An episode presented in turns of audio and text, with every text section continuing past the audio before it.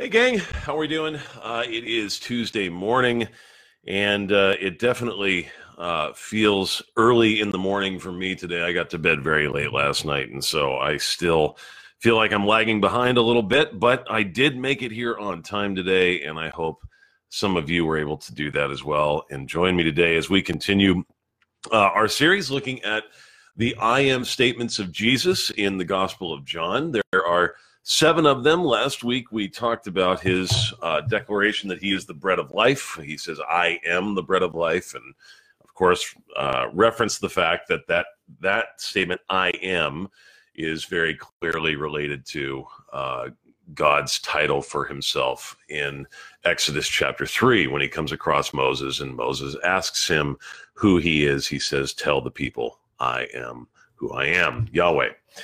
And so these titles throughout John are, are not so subtle ways of Jesus declaring to the crowds and to those he's speaking to that he is indeed God in the flesh. And so he says uh, in our second I am statement for today, in John 8 chapter or John chapter 8 verse 12, I am the light of the world. Whoever follows me shall not walk in darkness, but have the light of life. And that's all I'm going to read for today. I'm just going to read the statement and then we'll talk about well a little bit of what what light does.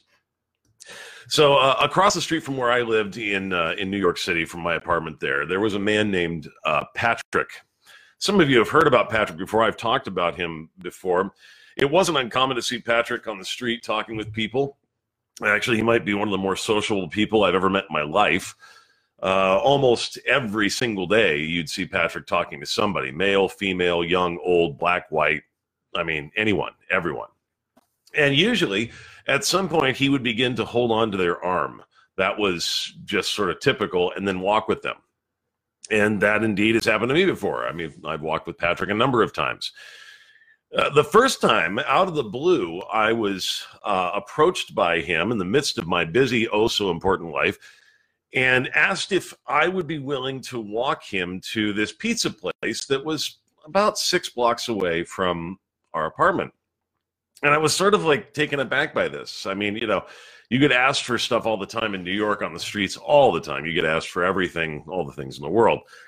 But you don't get asked to walk with people. That is not uh, common. People tend to walk past you and tend not to walk anywhere near you. Uh, they just want to move. But this guy wanted to walk with me, and so I said, "Sure enough," and I, you know, let him uh, grab my arm because it turned out that the reason Patrick wanted to walk with me is because Patrick is blind and he couldn't get to the pizza place without help. Now, the, the Bible says that spiritually speaking, that we are all, of course, blind in darkness, lost, that we have uh, we all are in this kind of uh, the same condition. Those are the titles given to us. There's various uh, images that are depicted or given to us depicting our state as sinners. And we don't have to be persuaded of this. I mean, this is sort of one of those uh, most most easily demonstrable um, arguments from Scripture. We know the world is fallen. We sense it ourselves. We sense it through what we do. We sense it through what our friends do. We sense it through uh, what everybody does. We know that sin abides and darkness abides. As Jesus says in Mark 7 For from within, out of the heart of man, come evil thoughts, sexual morality, theft, murder, adultery, coveting, wickedness, deceit, sensuality, envy, slander, pride, foolishness. All these evil things come from within and they defile a person. Whereas Jeremiah simply says, the heart is deceitful and wicked above all things. And so, because we are walking in darkness, because we are lost, because we are blind, because we don't know what we ought to do, or even if we do know, we don't choose to do it because of our sin. That is why we need the light of the world. So, so what does the light do? Well, uh, first, the light exposes us. It exposes us to the reality of who God actually is. Indeed, that's what Jesus is proclaiming here in this text when he says, I am. He is very clearly making that statement about himself. He is proclaiming that he is God in flesh for people. Now, at a distance uh, from us, that sounds pretty cool. That sounds pretty great. Uh, we might think the natural response to such a find would be for people to draw near to him. But take a look at the response to God's presence in the Bible, and you'll find that quite the opposite reaction is normally the case. Think of Isaiah the prophet when he comes in contact with God in his temple and he immediately cries out, Woe is me, I'm a man of unclean lips. Think of Peter when Jesus clearly does the miracle of the miraculous catch of fish for him, and Peter doesn't say, Oh man, this is great. You want to join our fishing crew, Jesus? But no, instead, recognizing that he's in the presence of deity, uh, falls on his face and asks for Jesus to leave him because he is unworthy of his presence. That is the response so often to the presence of God there was a great piece in the Onion a number of years ago. They did a uh, they do videos every once in a while, and in this particular video, uh, there was a journalist that claimed that he had snagged uh, an extraordinary interview with God. And in the clip, the interviewer begins uh, saying, Tonight, something truly extraordinary. I have been afforded the divine privilege of an exclusive interview with our celestial creator, God. And the interview begins God, thank you for joining us. And before the man can even finish the sentence, a bright light with all sorts of loud noise appears, and the journalist is absolutely terrified. And he begins shouting at the top of his lungs, I'm sorry, I'm sorry, I understand now, I understand. Why that response? Way to go, Onion, on actually depicting something pretty accurate. Well, because God is holy. And in the presence of holiness, the unholy become utterly aware of their unholiness.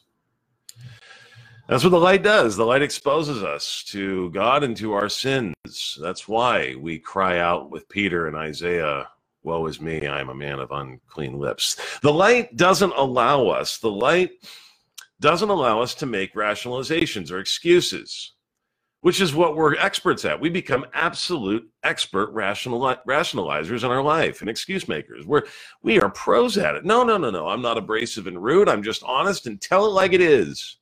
No, I'm not an alcoholic. I'm just the life of the party.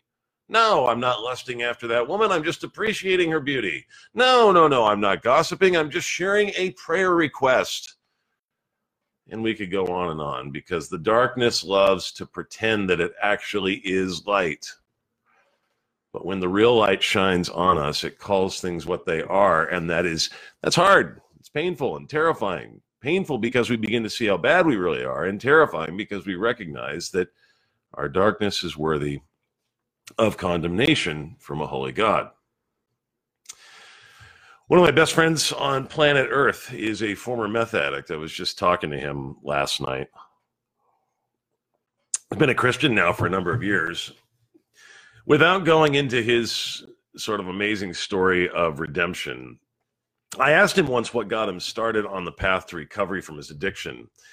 And he said when things were really hitting rock bottom for him, that he was alone in his in a uh, in his apartment. He had lost basically everything. He was avoiding everyone, just sitting around, getting high, not eating, and soon to be homeless. When when his best friend called him, and he'd been avoiding his best friend for months because his best friend really knew him and wasn't uh, going to allow him to make excuses. And so, after avoiding him for months, for some some uh, reason or another, somehow his best friend finally got him to pick up the phone. And all he said when uh, all his best friend said when he got on the phone was this Look, man, you're my best friend. I love you. You're going to die. I don't want you to die. I'm here for you. And my friend broke down, and the path to recovery and redemption began. We avoid that light because it is painful, it is hard, but it is necessary. We need the light to expose us to who we really are so that we can see why we really need God. that leads me to the, the second point about light it enlivens. As painful as ter- and terrifying as light can be, it is only the light that actually brings true life. As Jesus says elsewhere, the light is the life of men. How does the light bring life? Well, because the light absorbs the darkness. Jesus absorbs your darkness. Now, now what do I mean by absorb here? Well, what I mean is that in order for us to be brought back to life again, someone has to endure the pain of our darkness. And providing forgiveness always means one has to absorb that pain. Sounds a little bit like a story I, I heard a while back. Uh, number of week number of uh, years ago, a 74 year old man named Robert Godwin in Cleveland was, uh, you might remember this, was randomly shot and killed by a very mentally disturbed man on on Facebook Live. And it was, I mean, it was out there for a while. You know, people could see this just broadcast on social media. It's awful. And the incident, of course, made national news because of how awful it was. Uh, but what you what you may not have heard is is what happened immediately following the incident. Uh, Tanya Godwin Baines, one of Godwin's daughters, told uh, a reporter that Godwin Baines' family, of course, was absolutely devastated over his loss. But then she also said this as police sort of frantically were going after the killer. She said this in her plea on the news To the young man who murdered my daddy, I ask that you please surrender. I forgive you and I love you but most importantly, God loves you. God can heal your mind and save your soul. Please. That's what it looks like. That's light absorbing darkness. That is Jesus. Instead of letting us sink into eternal darkness, Jesus dives down deep into the muck and the shame of our sin on the cross and rescues us. As the song in Christ Alone says, scorned by the ones he came to save, till on that cross as Jesus died, the wrath of God was satisfied, for every sin on him was laid. Every sin, all the darkness that you carry around on any given day, all of it was laid there on the cross. There in the ground his body lay, light of the world by darkness slain. the great church father Augustine put it like this Man's maker was made man, that he, ruler of the stars, might nurse at his mother's breasts, that the bread might hunger, the fountain thirst, the light sleep, the way be tried, be tired on its journey, that truth might be accused of false witness, the teacher be beaten with whips, the foundation be suspended on wood, that strength might grow weak, that the healer might be wounded, that life might die.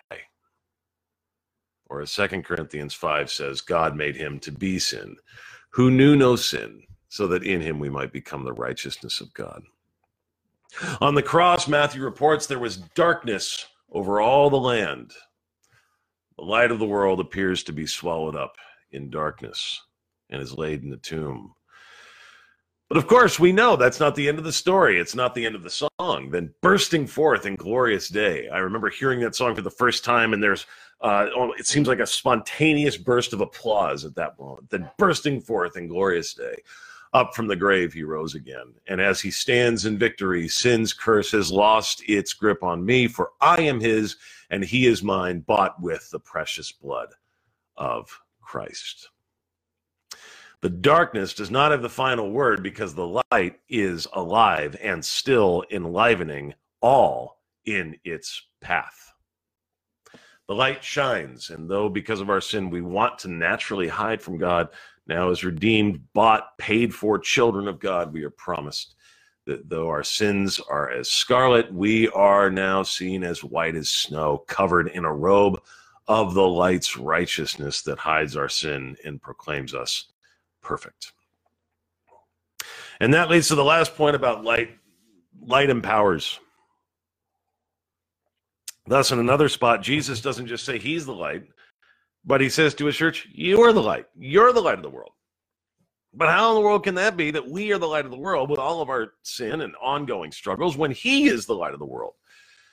And the simple answer is by faith in Christ, because we are united to him there, we thereby are divine partakers of his grace. He it's as if he is living through us. And therefore, we are empowered to be the light to the world around us.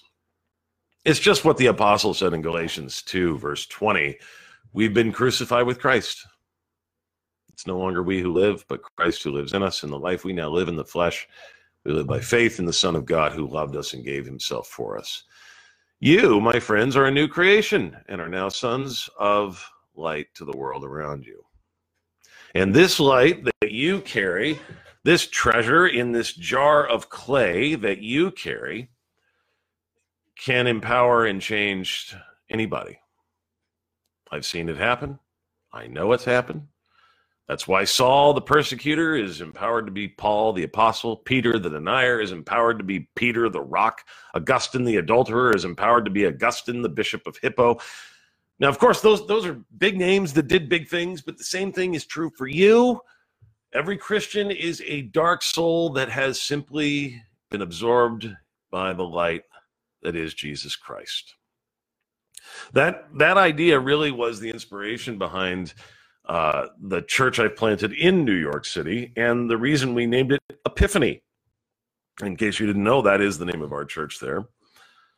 And over the last number of years, I have seen this light come into darkened souls throughout the city that have come to that church. But we wanted that. We wanted to see the light empower and take over darkness. All right, let me wrap up here. It, it, it, had just been a few weeks in, in my friend that I was telling you about, my friend's life since he had been converted to the Christian faith, like meth addict, all sorts of other problems. Uh, and now he's a Christian. It's a few weeks in, but he is, I mean, man, he is learning at a record pace. I mean, he's still learning the ropes of what it means. He's starting to read his Bible and trying to piece things together. He's starting to learn Christianese, you know, I mean, he's doing all the things. And he's just starting to experience sort of the, the freedom that comes through knowing Christ as his Lord. And there was so much joy in this friend's life that everywhere he went, he just sort of exuded it like like you know like a, a, a kid in a candy store or something. I remember one particular day he was talking to me about uh, some of his, his experiences in the past the drugs and the promiscuity and the anger and the hatred that he had for others. And as he talked his his eyes would tear up and he would say i feel like for the first time in my life i see things as they actually are. I feel like i really can see Indeed, that's what the light does. Because my friend had gone from darkness to light for the first time, he was seeing things as they were meant to be seen. And that's indeed what the light is doing for you and will continue to do through, through you for all of your days. May God bless you this week. Great to be with you here again today for our devotion. I'll see you next Tuesday, gang.